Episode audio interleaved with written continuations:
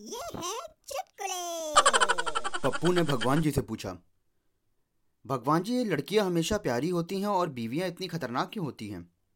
तो भगवान जी बोले, बेटा, मैं तो केवल लड़कियाँ बनाता हूँ, उन्हें बीवी तो तुम खुद बनाते हो।